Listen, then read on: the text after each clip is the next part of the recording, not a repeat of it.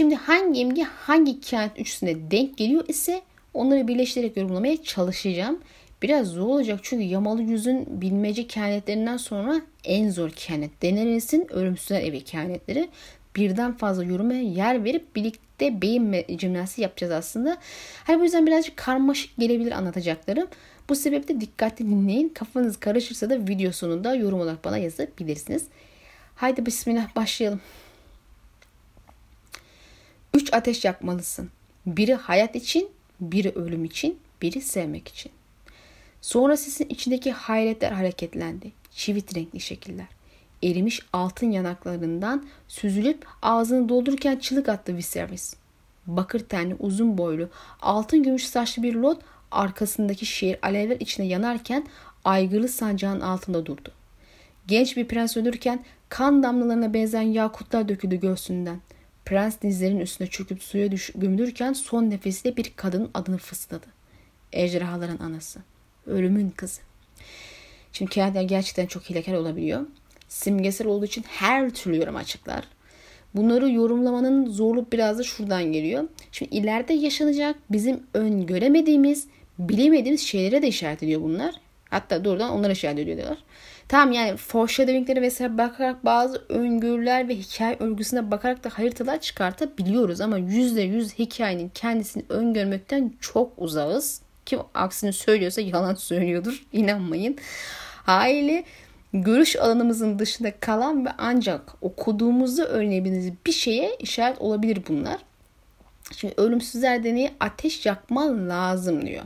Muhtemelen bu onu bir şeylerden korumak işte veya işte bir şeyleri başarmasını sağlamak için ilk üçlemeye karşılık gelen imgelerin hepsi de geçmişte yaşamış ve Deni'nin geçmişiyle bağlantı olan kendi kanından kişiler. Viserys, oğlu Rhaego ve diğer ağabeyi Rhaegar. Ayrıca bir mana içeriyor mu çok emin değilim ama bu ateş yakma cümlesinden sonra Deni'nin kalbinin ölümsüzlerin çürük kalbiyle birlikte atmaya başladığını okuyoruz. Bu ateş yakma eylemlerinden sonra Deni'nin kalbinin simgesel olarak dönüşeceği şey o olabilir mi acaba? Hani Deni o kalbin ölümsüzlere ait olduğunu düşünüyor ama aslında kendi kalbi de olabilir mi? Yani özetle kalbinin öleceğini düşünebilir miyiz? Belki. Şimdi ölümsüzler bu üç kişiyi göstererek ne demek istemiş olabilir? Çünkü bunlar kehanetin açıklaması. Bu kişilerin kim olduğu ve niçin öldüklerine, nasıl öldüklerine bakmak faydalı olabilir, bize yardımcı olabilir. Viserys taht için kendi kardeşini ve doğmamış yeğenini ölümle tehdit eden delinin tekiydi. Gözüne hırs bürümüştü. Khal Drogo onu cezalandırmak için erimiş altın kazını kafasından aşağı döktü. Viserys taht öldü, feda etti kendi diyebiliriz böyle. Viserys imgesi ise hayat için yakılması gereken ateş uyarısına denk geliyor. Bu oldukça ilginç aslında. Yani Viserys'ten bahsediyoruz burada ne hayatı. Olsa olsa milleti öldüren felaket olur. Ee, yani bu adam ne ne tür bir şey hayat vesilesi olabilir ki? Şimdi acaba diyorum ejderha yumurtaların uyanışı için ilk kurban Viserys olabilir mi? Öyle ya şimdi bu yumurtalar evvelinden içeride canlanmalı. Sonra vakti gelince cenaze ateşinde hayata merhaba demeli. Üç ejderha demek, üç hayat talebi demek de olabilir belki. Şimdi cenaze ateşinde ilk doğan, ilk çatlayan yumurta Viserion idi. Bakıyorum ilk ölen Viserys ölmüş. Yani daha sonra hangi yumurtanın çatladığını bilmiyoruz ama hani bir tanesi Drogo'ya denk gelen Drogon olduğunu ve diğerinin de büyük abi kadar oğlunun da ismini taşıyan Rhaegar olduğunu biliyoruz. Yani aslında bu üç ölüm yumurtaların içeride can bulmasına neden olmuş olabilir. İlk ateş Viserys olabilir. Unutmayın ki Melisandre taş ejderha uyandırmak için kral kanına ihtiyaç duyuyordu. Viserys, Drogo ve Rhaego. Bunların üçü de kral kanı. Kral ve kral kanı. Yani aslında yumurtaların can bulmasını sağlayan üç kurum ancak bunlar olabilir. Öyle ya kral kanında güç var. Yani geçmişte yumurtaların canlanmasını sağlayan ateş bu üçüyle birlikte oldu. Üçünün de ölümüyle bağlantılı bir ateş vurgusu var zaten. İşte Rhaegon'un gördüğü rüya, Rhaegon öldüğünü gördüğü rüyada da bir ateşle yanıp yok oluyordu çocuk. Yani ya işte belki de sadece Viserys'in ölümü ile de can bulmuş olabilirler. Miri'nin ölümü de yumurtaların çatlamasını sağlamış olabilir. Zaten sonra gösterilen görülerde, imgelerde yanan birinin kafasından böyle ejderha çıkıyordu. Bu çatlama eşine işaret olabilir. Ha bu fikir de elbette bir yorum başka bir şey de olabilir. Çünkü zaten o yumurtanın nasıl canlandığını kimse bilmiyor. Herkes bir yorum yapıyor. Bunun şimdi geleceği etkisine bakalım. Viserys aslında bir kurban hem de ateş ile ölmüş bir kurban. Bir kral kanı. Aerys Rhaegar öldüğü zaman Aegon bebek diye konseyin onaylamasıyla Viserys'i varis olarak atamıştı. E, kralın oğlu ve bir kral. E, Melisandre'nin mumları da bir şey yani. Onun ölümü bir ihtimal yumurtalardan birine can vermiş olabilir ve ayrıca onun ölümü Deni'nin de ölümün önünü açtı. Hani Viserys yaşadığı sürece Deni asla kraliçe olarak Batı yolculuğuna çıkamazdı. Hep AB'nin gölgesine kalmaya mahkum olurdu. Bilirsiniz ikinci çocuk sendromları. Yani Viserys'in bir nevi Deni ve ejderhaların hayat bulması için kurban gittiğini söyleyebiliriz.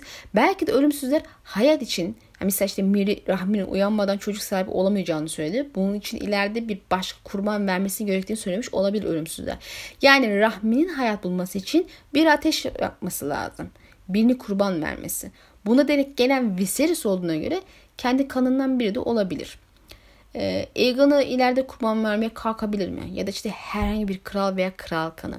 Ya işte öğrenirse Jon'u. Yani Dany çocuk sahibi olmayı istiyor. Ve demiştim bu kız bana göre kesinlikle üçüncü kere evlenecek. Hani bir yandan Euron bir yandan Mokora dır dır dır dır kızı ikna edebilir. E mesela Melisandre bile Stannis gibi birini kendi özleğini yakmaya ikna etmişse hatta Stannis maalesef spoiler burası kızını da yakmaya karar alacakmış resmileşmiş gibi bir şey bu.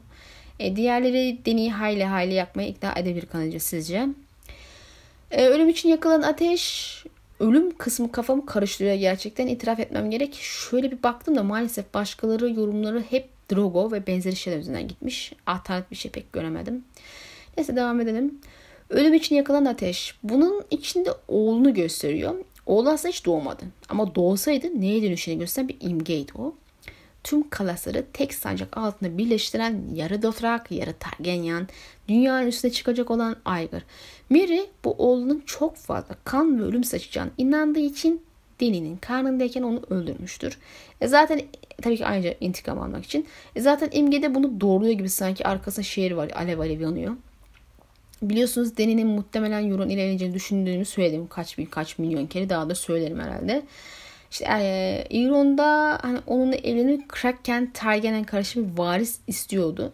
Ve dünya işte o zaman korksun falan diyordu. Hani Deni'nin bebeği belki Euron'un olacaktır. Zaten büyülere düşkün biri. Canlı çocuk taşıyamadığını öğrendiğinde düzelsin diye her şeyi yapmaya kalkar. E işte Rhaego bir nevi ölümün kendisine kurban gitti zaten. Gerçekten kan kurbanı kendisi. Yani Miri bu sebeple Deni'yi bu kan büyüsünü yapmaya ikna ediyor zaten. Büyünün bedeninin bebek olacağını bildiği için babası Drogo hayatta kalsın diye ölmesin diye öldü o çocuk. Çünkü hayatın karşılığı ölümdür. Şimdi ejderha ve Viserys yorumundaki fark şu. Şimdi yumurtalar yüzyıllarca cansızdı zaten. Hayat barındırmıyordu yani. Bu sebeple Viserys'in ölümü hayat aşılayan bir tohum olmuş iken, daha ateş olmuş iken Rhaegon'un ölümü babasının ölmesine engel olan babası ile yer değiştiren bir kurban etme meselesiydi. Bu yüzden bir hayat için bir başka hayat ölümde yer değiştirmeli. Zira ölüm öyle ya da böyle birini alacak. illa alacak. Ya onu alacak ya bunu alacak. Bu durumda Deni ileride birini öldüğünden kurtarmak adına tekrar birini feda etmek zorunda kalabilir mi? Bir kurban vermek zorunda. Bu ateş yakması meselesi tamamıyla kurban vermeyle ilgili. Şimdi yanında kırmızı Raif var iken Mokora geliyor. Ateşe zıp kurban vermesi için ısrarcı olmaması düşünülemez. Hani Victorion'u ikna etti bu adam. O bile patır patır veriyor kurban. Yani bunların olduğu yerde ateşi kurban giden insanlar var muhakkak. İkna ediyorlar bir şekilde. Herifler de ikna edicisi çok yüksek. Bu yüzden bu üç ateş yakmalısın yani kurban vermelisin meselesi bence Mokoro ile bağlantılı olacak. Onun gaz vermesiyle. Ne olabilir dedim. İşte hani rahmi hayat bulsun diye birini kurban edip belki de bu sefer bebeği ölmesin diye yine bir tehlikeye girebilir belki. Bir başkasını daha kurban vere bilir. Yani hayat için ve ölüm için iki ateşi böylece yakmış olur. Bunu da ilk seferinde olduğu gibi işte sevdiğini kurtarmak için belki sevdiği birini kurban etmek durumunda kalabilir. Bilemiyorum. Çevresinde öyle çok fazla sevdiği kaldım ya. Var var.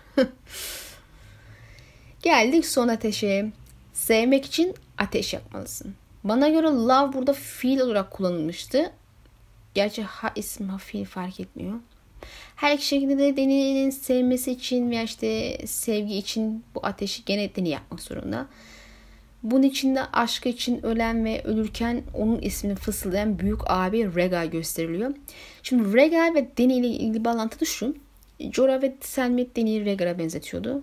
Ve Deni'nin de kendini Rhaegar olarak gördüğü bir rüya vardı. Yorumladık zaten bunu. Burada ölümsüzler belki de Deni'ye aşkı sevgisi için kendisini feda etmesi gerektiğini söylüyordu. Belli mi? Yani kendini ateşli kurban vermesi gerektiğini. Ha şimdi böyle deyince milletin aklına kesin Nisla Nisaf meselesi gelir. Her ne kadar ben Azar Ahay'ın muhtemelen Deni olduğunu ve alevli kılıcın ejderhası olduğunu düşünsem de hani bir ihtimal eğer Azor Ahay Jon ise belki de kendini onun için feda etmesi gerekiyordur. Lakin böyle düşünmüyorum çünkü Jon'un son üçlü döngüde muhtemelen aşk inatine gönderme olarak göreceğiz.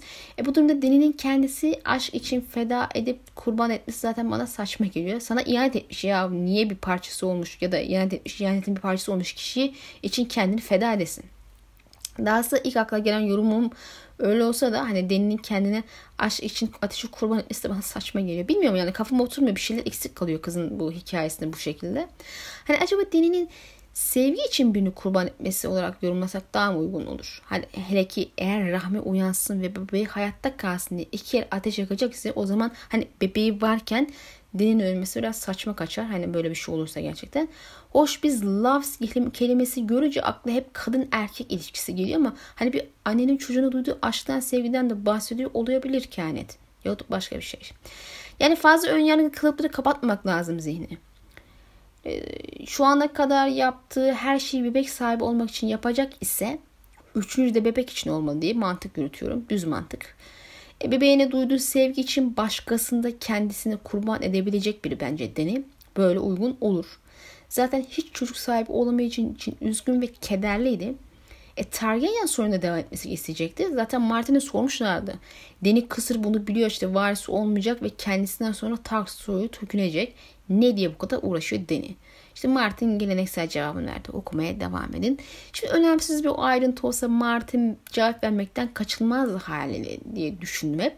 Yani çocuğu olmasa bile Deni'nin hayatta kalması için bu tat meselesini bu kadar takıntılı hale geldiğini düşünüp yorumluyorum.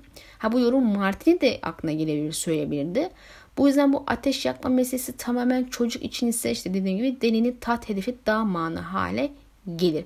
E, zaten ilk seferinde hamileyken de sıradan e, biri olsaydı e, Drogo ile olan hayatının yeterli olacağını söylüyor ama kendisinin ve çocuğunun ejderha kanı olduğunu söyleyerek o tatta ele geçirmesi gerektiğini inanıyordu. E, Cersei ve Dany karakterlerinin paralel karakter olduğunu biliyorsunuz. Çocuklarının tahtını güvence için her şeyi yapan Cersei'ye karşılık kendi çocuğunun tahtını güvence almaya çalışan Dany mantıklı ve uyumlu bir hikaye örgüsü olur. Hallede'nin çocuğuna sevgisi için kendini feda etmeye hazır bir konuma gelmesi de mantıklı olur. Başkalarını kurban etmesi de. Şimdilik sevgi için ateş yapmalısınız böyle yorumlayacağım. Hani fikrim değişirse videolardan birinde bahsederim zaten diye düşünebiliyorsunuz. Araya sıkıştım huyum meşhurdur. Yani özetlersek dinini yakacağı 3 ateş muhtemelen bir ihtimal çocuk sahibi olma çabasıyla ilgili vereceği kurbanlar. Ve elbette ateşe verecek kurbanlar bunlar. Ateş ve kan malum. E zaten imgeleri veriyorlar ve şöyle diyorlar sonunda. Ejderhaların anası ölümün kızı. Yani Deni'nin kurban verip öldürmesini ithaf etmiş zaten. Kısaca ateş kurban verme, ateşe kurban verme ve öldürme meselesi kesin diyebiliriz sanırım. Ama kimlerin ne için kurban edecek konusunda yaptığım yorumlarda öyle çok yüksek bir iddiam da yok yani. Ama kabul edelim 20 yıldır yapılan yorumlardan daha farklı ve akla daha yatkın geliyor. En azından geçmişe bağlayarak yorumlamadık. Çünkü onlar kesinlikle doğru bir yorum değil. Alternatif bir yorum da yapalım. Şimdi bir blokta Weirwood Valiant'ın WordPress'te işte sonunda kainatları nispeten imgelerle ele alan birini gördüm orada. Nispeten. Bu biraz mutluluk vericiydi. Oraya göre kardeşleri ve oğlunu göstermek işte onların amaçları, varoluş amaçlarını Deni'nin miras almasıyla ilgiliymiş. İşte mesela Viserys'in taht amacını oğlunun kalasları birleştiren aygır olması ve Rhaegar'ın vaat edilmiş prens meselesi. İlk akşama aklıma yatıyor aslında böyle mantıklı gelir gibi oluyor ama kehanetten ayrı yorumlasaydık. Ama Rhaegar'ın mirası tutmuyor ve dahası hayat ölüm ve aşk için ateş yakması meselesiyle bir bağlantı da kuramıyoruz. Haliyle ölüm kızı ne alaka diyerek sormak gerekir.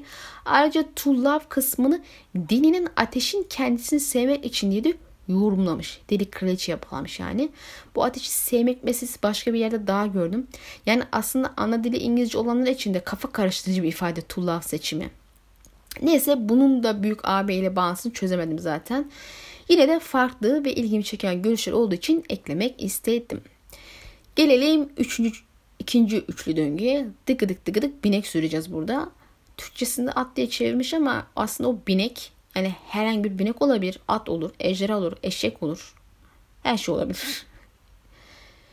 Üç binek sürmelisin. Biri yatağa, biri dehşete, biri sevgiye. Gün, batı, gün batımı gibi parlayan kırmızı bir kılıç mavi gözlü, gölgesiz bir kralın elinde havaya kalktı. Neşeli çığlıklar atan bir kalabalığın arasından ejderhalı bir sancak yükseldi. Dumanlı bir kulenin tepesinde gölge alevler solayan taştan bir canavar havalandı. Ejderhaların anası, yalanların katili. Yine denenin yapması gereken bir şeye salık veriyorlar. İlk başta bakınca burada böyle yataklı aşk şeyler çok romantik sahneler işaret ediyor gibi hava var ama sonra bakıyorsunuz imgelere algımıza ilgisiz alakasız şeyler gibi görünüyor. Ve dahası yalanların katili diyerek de bitirmişler. Yani burada sadece böyle cinsel bir sahne aramak pek doğru değil. Binek ve sürmek lafı mecaz mı yoksa işte kelimenin tam manası mı ifade ediyor? Yoksa ikisi birden mi çok da emin değilim. Ama muhtemelen ağırlıkta mecaz ama işte biri bir minik sürmedi ifade ediyor olabilir belki. İtiraf ediyorum burada kafam tamamen duydu. Bu yüzden kimler ne demiş baktım şöyle bir internete. Maalesef herkes yine emgilerden ayırarak yorumladığı için bence bir yanıyla zaten eksik olmuş tüm yorumlar. Ve evet gene bir geçmişe bağlama meselesi vardı. Gene bir Drogo'ya falan bağlamıştı. Her şeyi Drogo'ya bağlıyorlar. Neyse dediğim gibi bu kent genelde birlikte olacağı, olacağı kişiler olarak yorumlanmaya eğilimli. Ama sürekli olarak bu kızı birinin yatağına atma oyundan vazgeçersek Sonuçta erotik fantasi okumuyoruz burada arkadaşlar. Epik fantasi okuyoruz ya. İmgelere baktığımızda çok bariz olan şey Deni'nin gizlenmiş söylenen yalanları ortaya çıkartacağı ile ilgili bir ön duyuru yapmış ölümsüzler tarafından. Şimdi ilk imgedeki kişi barisi bizim Stanis'in kendisi. Elbette Deni asla onunla tanışmayacak. Hayır yalanların katili diyerek öldürmekten bahsetmiyor burada. Gerçek manada değil. Mecazi olarak o yalanları ortaya çıkartıp yok etmekten bahsediyor. Yani ilk üçlü döngüde vereceği kurbanlar işaret edilmiş iken ikincide yalanları açığa çıkaracağını anlatıyor. O zaman buradaki mesele Stalins'in olduğunu iddia ettiği Azar meselesi. Bir şekilde, bir sebeple bir yerde Daenerys'in Azar Ahai'li bariz ortaya çıkacak. Bu bineği yatağa sürme kafası meselesi benim kafamı baya bir karıştırıyor. Daha doğrusu anlam veremiyorum imgeyle. Şimdi buradaki yatak mecazi bir anlatım olmalı. Gerçi bu yatak değil tabii ki. Şimdi zaten dikkat edersek dini bilmeceli sözleri anlamadığı için anlamadım göster açıklayın diyor. Hali burada önemli olan aslında şey imgelerin ne manaya geldi ama kehanet sözleri yüksek ihtimal olayın nasıl gerçekleşeceği gibi şeyleri ya da işte kimden geleceği gibi şeyleri anlatması açısından çok önem taşıyan bir durum. Şimdi bu yatağa süreci binek belki de dininin Azar Ahay olduğunu ortaya çıkaracak şeye gönderme olabilir. Peki bir yatak mecaz olarak ne için kullanılır? Gerçek bir yatak olmadı aşağıda dediğim gibi. Yatak kelimesi işte İngilizce'de bir nesne ismi olduğu kadar başka manaları tabii ki geliyor. Evlenmek, yatak seremonisi, evet cinsel birliktelik gibi bilindik geleneksel anlamlar dışında zemin, temel, nehir yatağı ve mezar anlamında da kullanıyormuş. Şimdi herkesin yorumladığı şekilde gidelim. Deni'nin birlikte olacakları erkekler olduğunu farz edelim. İlki Dairo. Daha sonra kocası Hizadlar. İleride de muhtemelen Yuran ya da bir başkası. Bu tarz bir yorumlama imgelerle uyuşmuyor. İmgeleri ve kendileri ayırmaya kalksak bile derin yatıcı erkeklerin bize bildirilmesi manasını görmediğim gibi bunun olası ciddi bir etkisini de göremiyorum. Yani tamam yorum büyük bir etki olur ama ya diğerleri hiç etki yok. Doğru düzgün. Hayli bir yatak macerası gibi göremiyorum. Görmemek lazım. Şimdi bu durumda Deni'nin bir şeyin kalbine yani temeline, zeminine yapacağı bir olası yolculuk neticesinde kendisinin Azar Ahay olduğunu anlamamıza neden olacak bir olay yaşaması mümkün. Mesela aşağıya gidersin. Kuvvet onun orada gerçekleri bulacağını iddia etti. Hani kadının bizimki kız bizim kıza ilgilen düşünmüyor tamam ama E, tam olarak da düşman olduğunu düşünmüyorum. Yani dahası çok kötü etkisi olacak bir arkadaşlık gibi görüyorum bu ilişkiyi. Hani biz zarar kullanma durumu öngörüyorum. E, kuvvet deninin Azar Ağa'yı kuvvet deninin Azar Ağa'yı olduğunu inanıyorsa onun yanına çekmek istemesi zaten doğal. Yani bana göre roller inancın ana merkezi aşağıya. E, neticede Deni'nin ateşin şampiyon olduğunu ortaya çıkması Melisandre'nin Stannis hakkındaki iddiasındaki yanlışlığı yalanı ortaya çıkartacak. Elbette bu olayın 6. kitapta olmasını beklerim.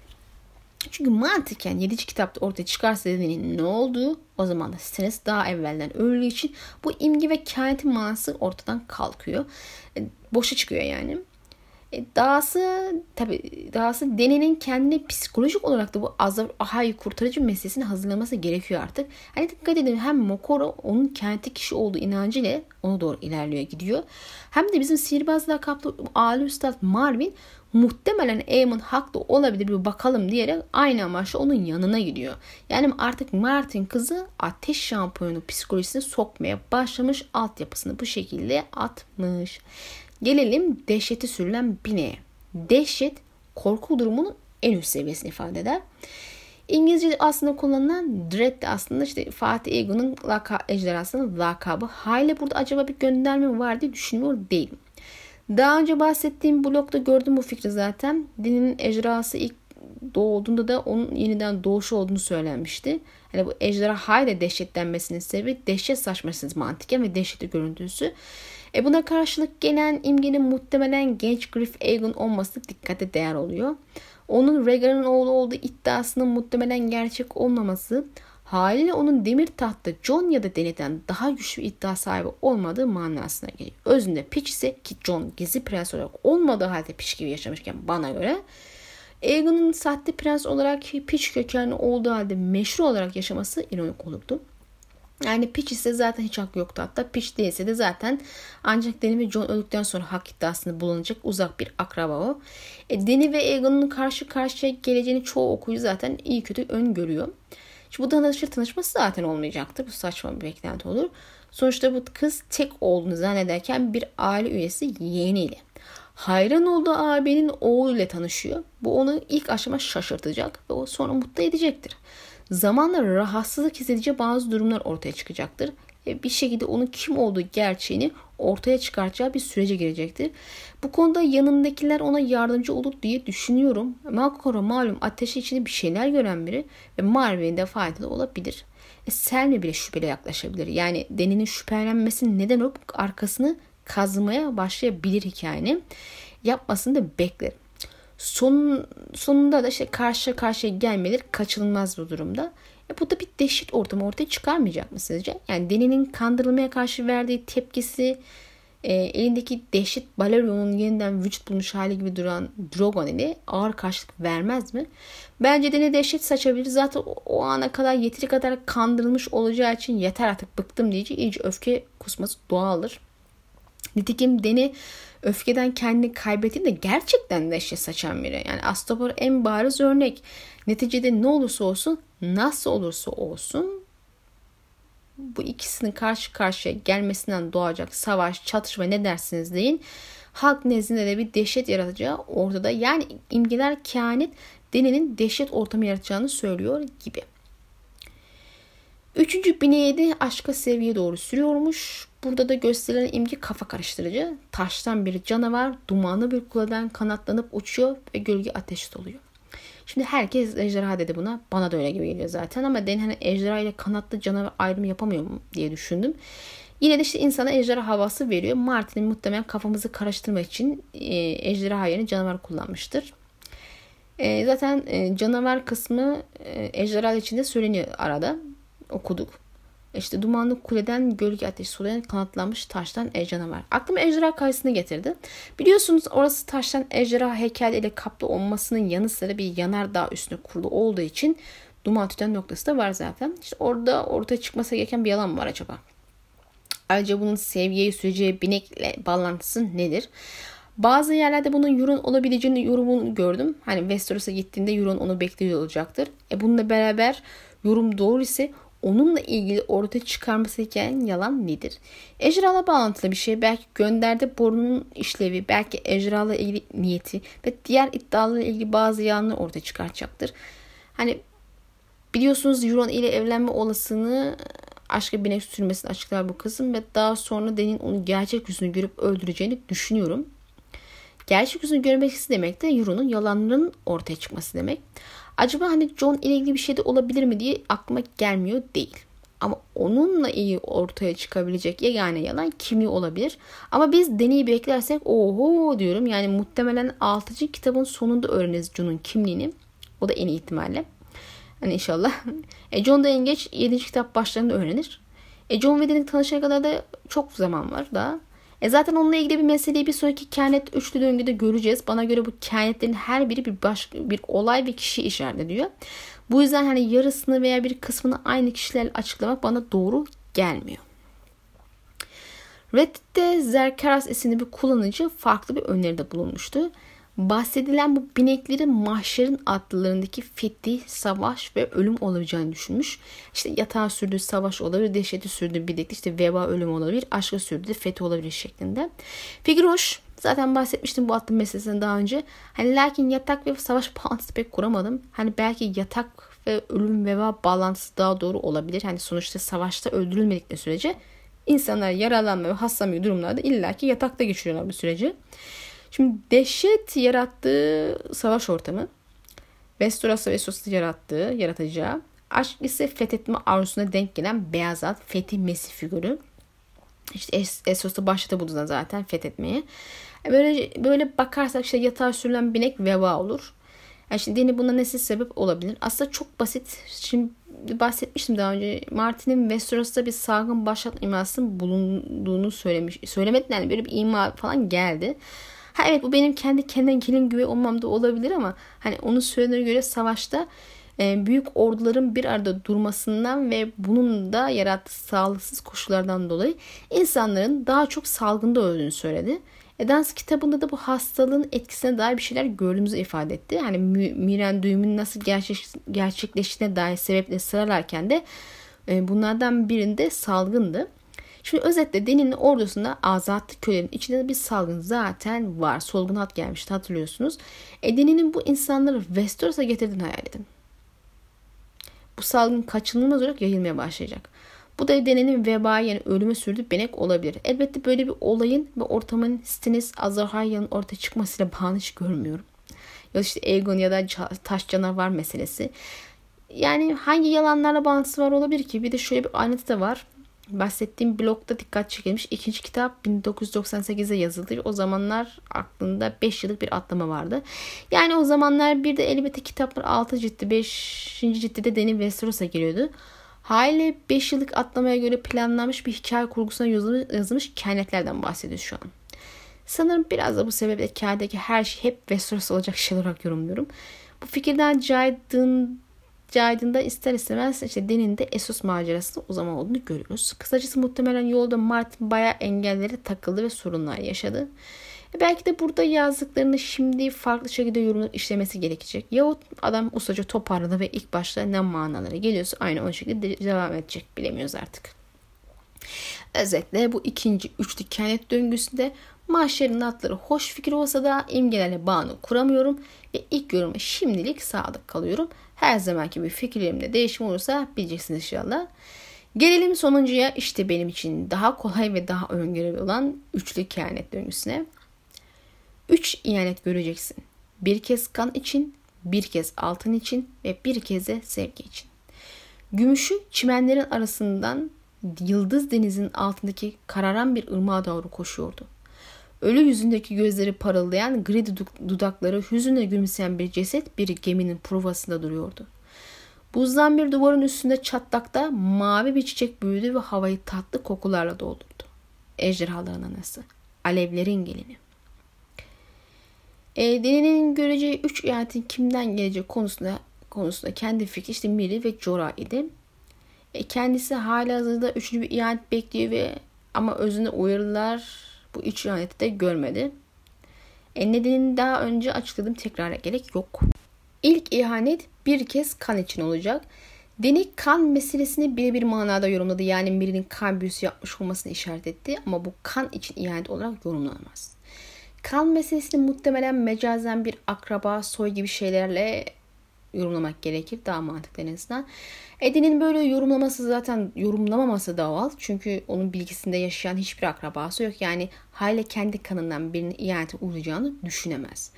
Kan ihaneti dediğin gibi muhtemelen bir akrabalık bağından kaynaklı olacak diye düşünüyorum. Yani ya Egan tamam Tergen'in olmasa bile bir akrabalığı var deniyle yahut bazı yorumlarda gördüğüm kadarıyla Illyrio'nun deneye, e, ihanet etmesi bekleniyor. E biliyorsunuz Aegon'un babasının Illyrio olabileceği düşünülmekte. Hale Aegon'u korumak ve tahta geçirmek adına deneye kazın büyüğünü atabilir.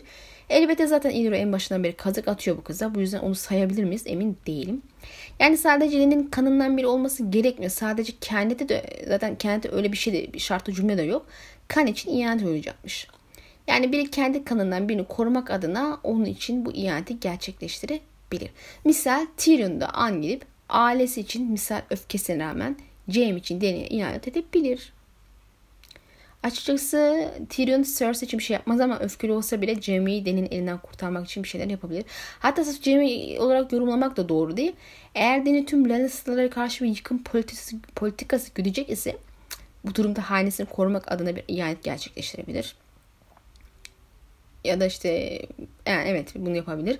Doğrusunu söylemek gerekirse en başından beri Tyrion'un Dany'e sadakat duyacağını hiç sanmam. Hali hazırda ona doğru giderken bile arkasına şimdiden iş çevirdi. Aegon ondan uzaklaştırdı. E, Tyrion'un kendi emelleri, hedefleri var ve bu yolda önüne çıkan herkesi kullanır. Hani dizideki gibi Tyrion'un sadakat duyup dinle finos olmasını beklemeyin. Sırf 5. kitabın Tyrion bölümünü dikkatli okursanız zaten bunu siz de çok rahat görürsünüz. Satır aralığında bizim güce duygu bölüşünü güzel anlatıyor. Ben bunu hep savundum. İhanetlerden birinin ondan geleceğini ama hep dizinin etkisine kalıp Tyrion'un Dany'e ihtiyacı var. İşte ona iade etmesi zarar olur falan diye karşı bana. E yaşadıkları yüzünden Tyrion'un kimse güveni falan yok arkadaşlar. Özellikle kraliyet ailelerine karşı. Haliyle kendisinden başka kimseye sadakat duymuyor ki.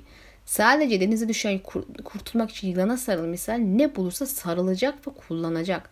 Sırf şu gözlerinin rengi bile dans iki için siyahlardan yeşillere geçeceğini işaret demiştim daha önceki videoda. Burada da dedim. Yani ben Tyr'in üstünde bahis oynuyorum burada. Zaten şöyle bir durumda var. Bizim ikinci oğulları şimdiden kafaladı. Kaya'yı ele geçirmek için bir anlaşma yaptı. Yani onlar aslında şu an Tyrion'un adamı sözleşmeleri var.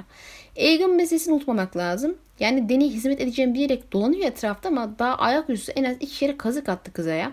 Ve daha fazlasını da yapacaktır. E misal işte Aegon'un haberini Deni'ye verir mi? Şüpheliyim. Ne diyecek? Yeğeninle tanıştım. Sana geliyordu ama onu gaza getirdim. Senden uzaklaştırdın mı diyecek.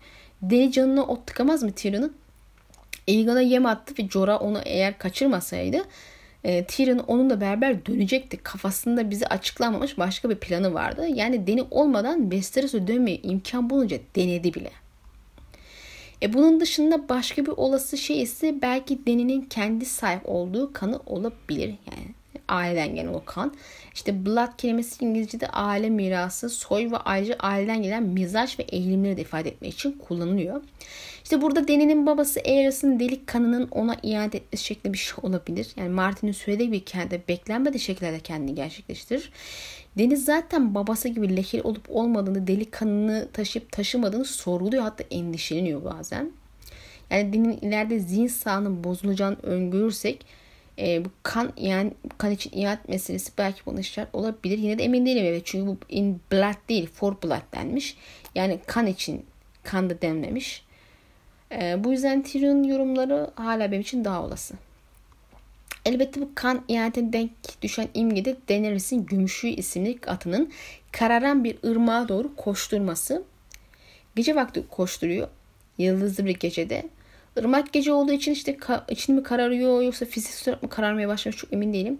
E, gümüş beyaz at olarak Deni'nin fetih var bir figür olması simgeliyordu zaten söyledik. Deni bu atı ilk sürdüğünde kendini daha hissetmiş, özgür hissetmiş ve çok mutlu olmuştu. Atına düşkün yani. Aslında yıldızlı geceler vesaire Dotrak geleneğinde de önemli şeylerin yapıldığı zaman dilimine gösteriyor. Edene'nin gerdeki gecesi aklımıza geliyor hala. İşte Gümüş onu bu gecede, geceye de götürmüştü. E, bunun dışında yüzsüz adamların bahsettiği ölüler diyarını da aklıma getirmedi değil. ifade şu şekildeydi.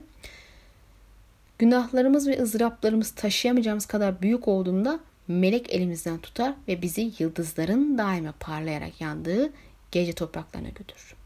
Şimdi imgedeki yıldızlı gece bu betimlemeyi anımsatıyor. E, Dragon'un cenazesinde onun yıldızları alt sürdüğünü falan görmüştük. Yahut hayal edeni ama imgede kararan bir ırmak durumu da var. Kararmış ırmak yani su Ayrı'nın Bravo sahnelerinde gördüğümüz için insanı zehirleyip öldüren o kara e, su gibi bir ölüm göndermesi olabilir mi? Çünkü biliyorsunuz su ateş öldüren bir şeydir ve ateş olarak ifade edebiliriz deni gümüş vasıtasıyla bir temsili yıldızlı bir gecede kararan bir ırmağa doğru gidiyor. Yani aslında İngilizce kelimesiyle bakarsak tırıs şeklinde hızlı bir yürüyüş gerçekleştiriyor. Koşturmuyor yani. Kan ihaneti yorumların her birine yani kan ihaneti yorumların her birine baktığımızda buradaki imge ile bağlantısını bir türlü tam kuramıyorum maalesef. Bu kan ihanetinin deneyi ölümüne doğru götüreceğini anlatmak istiyor. Yani ihanetlere geçerken deninin kalbinin ve nefesinin yavaşladığına dikkat çekmişti. Belki bu da bir göndermedir. Çünkü bu üç ihanet muhtemelen deninin sonunu getirmesi beklenen büyük darbeler. Biraz üçüncü ihanet ile birlikte. Şimdi bu ihanet sıralamasının genelde kronolojik olarak ifade edildiği sırayla gerçekleştiği düşünmekte. Ben çok emin değilim evet ama hani olabilir de. Yani ilk darbe onun düşüşüne işaret ediyor olabilir ve sonra arkadan ikinci darbe olan altın ihanetine geçiyoruz. Altın özel başka manalara sahip değil. İşte altın, servet, hazine. Altın bir başka yorumda güç işareti olarak da yorumlanabilir. E bu uğurda birinin ona iade edeceğini söylenmiş. Benim aklıma hemen işte paralı askerler gelmiştik. Bu uğurda birinin ona iade edeceğini söylenince paralı askerlerden daha iyi hain olabilir mi diye düşünüyor insan. Bilhassa işte Tyrion ile anlaşma yapan ikinci oğullar gelmişti aklıma. Yine de işte 500 kişilik bir birliğin taraf değiştirmesi deneye ne gibi zarar verebilir ki diye düşünmedim değil. Hani bir kere ya zaten yaptılar hali hazırda taraf değiştirdiler bir zarar falan vermediler yani. Genel yorumlarda bakın bu ihanet bunlarla gerçekleşti falan dendi. Altın ihanet olarak ama hani Ben Plum altın için ihanet etmemişti aslında. Deni kaybeden taraf diye ihanet etmişti. Hani bu yorumla bağlantı olarak Tyrion'da altın için ihanet edebilir yorumu yapıldı ve dini neden desteklemek istiyorsunuz sorusuna altın şöhret ve intikam cevabı işaret olarak gösterilmişti. Ben elbette katılmıyorum. Tyrion gibi biri altın için değil başka şeyler için savaşır ihanet ederse eder. Ya zaten altın Tyrion için bir hedef değil ancak araç olur. Benim aklıma kocası Hizadar geldi. Adamın samimiyetsiz ve özde hain olduğu aşikar kanımca. Harpya'nın doğrudan bir parçası değilse bile onlarla işbirliği yapan köle körfezin efendileriyle birlik kuran biri biri. Biri bence bu adam. Yani bir süre dahi olsa Harpiye neden durdu değil mi? En başından beri dövüş çukurun açılması için neden Deni'ye baskı yaptı? E şimdi genellikle çok düşkün diye mi? Hiç alakası yok. Zira oradan bir gelir elde ediyor. Deni adamın çok inanılmaz zengin olduğunu ve talebini kabul ederse daha da zengin olacağını düşünüyordu kafasının içinde. Çünkü Çukur'un hissiyle savaş sonrası hızlıca düşmüş ve bu aşk o herif de hissiyle toplayarak Çukur'un çoğunluk hissedarı olmuştu. Haliyle büyük bir gelir elde edecekti bu dövüşlerden. En tekimsizini de sonra elde etti zaten. Harpi olduğuna inandığım Yeşil Fazilet'in tavsiyesiyle Deni bu herifle evlendi. Bu bile birlikte iş tutuklarına ve ihanet planladıklarına bir işaret. Yani evet çekikler aslında Hizaların işi de olabilir. En azından Harpya'nın tertibi olup da kendisinin tek vazifesi onu yemesi için ikna etmekte olabilir. E, Dragon geldiğinde öldürülmesi için emirler yağdırdığını ve sonrasında da diğer ikisinin öldürülmesi istediğini biliyoruz. Deni'nin diğer düşmanları da bunu talep ediyor elbette. Bedeni ortadan kaybolduğunda bundan hiç rahatsızlık duymuyordu. Özetle hissedar altın ve güç için Deni'ye ihanet eden biri ve bunun etkisi de hem onun neredeyse ölmesine neden olacaktı hem de düşmanların sinsizce hazırlanıp harekete geçmesini sağlayıp Deni'nin gardını indirmesi neden oldu. E, Miren e, macerası da felaketle sonuçlanacak. Yani bir sürü insan öldürecek şu an. Yani Deni bu adamın barış getireceğini umut ediyordu. E, video başında Hizadar ile evliliği öncesinde müstakbel kocasını gördüğü rüya yorumladık hatırlıyorsunuz onu ölü tarif ediyordu. Bu imgeler arasında da gemi provasında ölü bir adam görüyoruz. İnsanlar genelde onun Victorian veya Euron olabileceğini düşünüyor. Hemen herhalde muhtemel gemi ve işte gri dudaklar yüzündendir diye düşünüyorum. Ama ikisi de altın için deney ihanet edecek tipler değil. İkisi de bilhassa Euron servet ve benzeri şeyleri umursayan biri değil. Haliyle Hizadar şimdilik en güçlü aday gibi. Kafamda canlanan senaryo şu. Deni döndüğünde ihanetini öğrenir ve intikam için onu öldürür ve geminin provasını asarak Westeros'a doğru yola çıkar. Güzel efsane bir sahne olur ha. İntikam için öldürüp çarmıha girip aslında tek milene de hissedar olmazdı zaten. Geldim yorumdan yüzde yüz emin oldum tek kısma. Büyüyen ve etrafa tatlı koku yayan mavi çiçek imgesi ve elbette sevgi, aşk için iade. İmgeler ve kehanetleri ayrı olarak yorumlayan arkadaşlar ki zaten okuyucunun hemen hemen hepsi yapıyor bunu. Mavi gül ve tatlı koku imgesini Daenerys ve Johnson arasında P'de olacak bir aşkı yorumladılar. E, bunu yapanlar ağırlıkta elbette John Arrestçiler yani John ve Deni aşkını savunan deniciler. E, imgeleri tek başına ele alsak bile burada romantik bir olay çıkacağını ümit etmek bilmiyorum. Yani John için argüman olarak kullanmak çok akıl kârı bir iş değil. Yani bu çok kötü bir şey bu. Yani dininin sonunu işaret ediyor. Kötü zineye verecek bir zarar bu. Onlar bunu mutlu oluyor bunu görünce ama hani zira en başta dediğim gibi ölümsüzler güzel şeyler haber vermiyor. Bilhassa bu üçlü ihanet meselesi için konuşuyorum. İhanet güzel bir şey olamaz yani. Zarar görecek ve muhtemelen son darbe olacak deney için. Dahası kehanetlerin deneyin aşk veya yatak macera anlatmak için olduğunu düşünmek de bana göre özür dilerim ama birazcık sır bir bakış açısı ya. Yani seride o kadar kehanet gördük. Hangisi bir başkasının yatacağı ve aşık olacak kişiden haber verdi? Hiçbiri.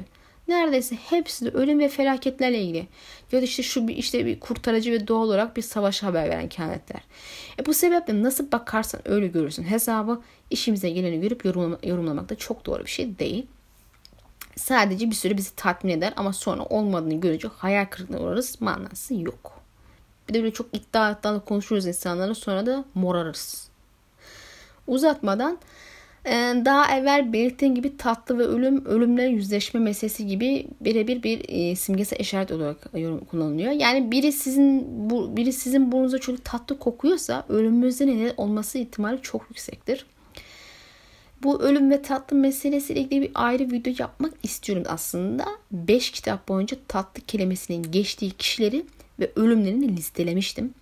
Ve doğal olarak ölmesini beklediklerimi Forum kapandı ama ben İngilizce çevirip reddete eklemiştim önceden. Sadece tekrar Türkçe çevirmem gerekecek. Ama tek bir videoda 5 kitaptaki her cümleyi tekrar etmek biraz hantal bir iş olabilir. Neyse bakacağız artık nasıl yapacağıma. Şimdi mavi çiçek yani mavi gül belli. Burada Leana'yı bize anımsatıyor. Daha önce demiştim kış yarı gülü videomda anlattığım gibi kış gülü olan bu mavi çiçek kitaplarda Leanna olarak temsil ediliyor.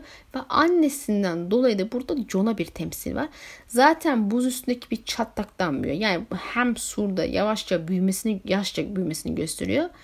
Hem de güç konunarak büyümekten bahsettiğini düşünebiliriz. John burada denenin burnuna tatlı bir koku yayıyor. John burada ölümcül bir kişiye dönüşecek. En azından denenesi için. Yani Jon Snow dolaylı veya doğrudan Deni'nin ölümünde pay sahibi kişi olacak. Hani Ted Williams'ın serisinin özetini verdim size videonun başlarında. Orada da hikaye nasıl sonlandığını hatırlıyorsunuz. İşte Simon ve aşık olduğu prenses kız birlikte olup fırtına kırını öldürüyordu ki o da bizim seride Azar Aha'ya denk geliyordu. E burada da John'un Deni'yi ölümüne sebep olacak kişi olarak e, ölümsüzlerin ona haber verdiğini görürüz. E bunda muhtemelen işte sevgi, aşk yapacağını öngörebiliriz. E, kime, duy kimi, kime duyacağı sevgi veya aşk? İşte aile bir numara aday. Hali hazırda John Townsend tüm aile üyelerini ve hayat boyu hayal ettiği şeyleri yemin ve onur için kenara atmış iken e, söz konusu aile olunca ne demek olduğunu bile bile yeminlerini bozdu ve aile uğrunda öldü. E, John'un dirilişini anlattığım videoda da zaten hatırlayacaksınız. Ölen kişinin dirilmesi için bir çapaya ihtiyacı var ve dirilince bu çapaya odaklı hareket ediyorlar. E bu çapa genelde hayatın son dönemlerinde odaklandığı ve uğraştığı şeyler oldu. İşte John'un 5. kitap bölümünde sırf ailenin üstüne kurulmuş temelde zaten biliyorsunuz bunu daha önce söylemiştim. Okuyan da zaten görüyor. Haliyle dirildiğinde zaten aile odaklı da hareket edeceğinden hani John'un ileride Deni'nin Arya'yı tehdit etmesi halinde bir şekilde hayatını ki benim buz şampiyonu muhabbetimi biliyorsunuz her ne kadar ayrıntısıyla bahsetmesem de böyle arada bir ufacık değinmiştim konulara. Deni'ye karşı böyle bir harekete geçici söz konusu olabilir. Hani John Arya kuramı ve işte argümanı zaten malum bir sürü işaret var kitap, 5 kitap boyunca. Hani inceleme videolar arasında arada argümanlara denk gelince bahsediyorum zaten. Ha onun için de ayrı bir video lazım aslında. Parça parça birleşmiyor kafada.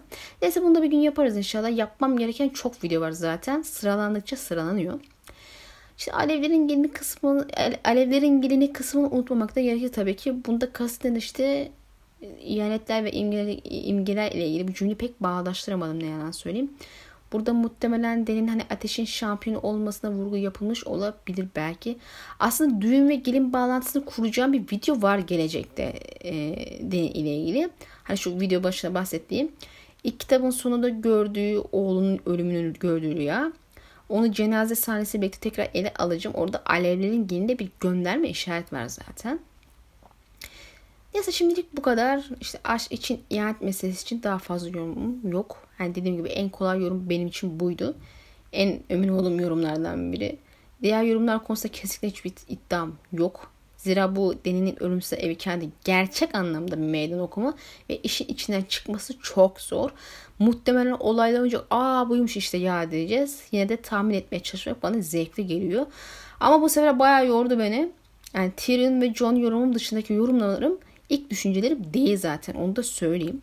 Hani aklıma ilk gelen yorumlar vakti zamanda farklıydı. Ama şimdi görüyorum alakası yok. E, Tyrion'u da ilk aşama altın ihaneti olabileceğini düşünmüştüm. Aegon'un da kan ihaneti şeklinde.